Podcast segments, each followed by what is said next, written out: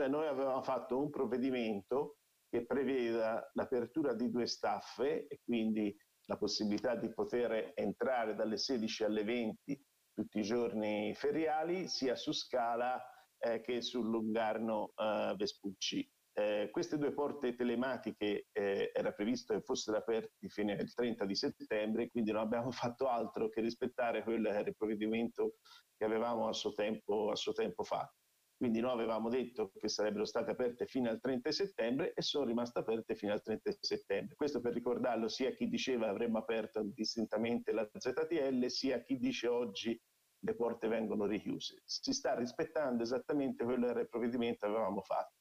Questo eh. provvedimento non era solo legato alle porte telematiche, ma prevedeva anche, e questo lo vorrei ricordare, la possibilità di parcheggiare nella zona di San Lorenzo dalle 20, dalle 20.30 fino alle 24 e questo parcheggio rimane anche nel mese di ottobre. Quindi questa possibilità di parcheggiare, che è uno degli aspetti più importanti, nella zona di San Lorenzo, una volta che il mercato praticamente è, è dismesso la sera, dalle 20.30 alle 24 rimane anche per il mese di ottobre. Poi abbiamo mantenuto, visto che è stato prorogato sedie e tavolini, abbiamo mantenuto anche il parcheggio dei residenti in Piazza del Carmine che vedo sta funzionando perché ho fatto sopralluogo anche due giorni fa e ho visto che era tutto occupato, era ben occupato e quindi vuol dire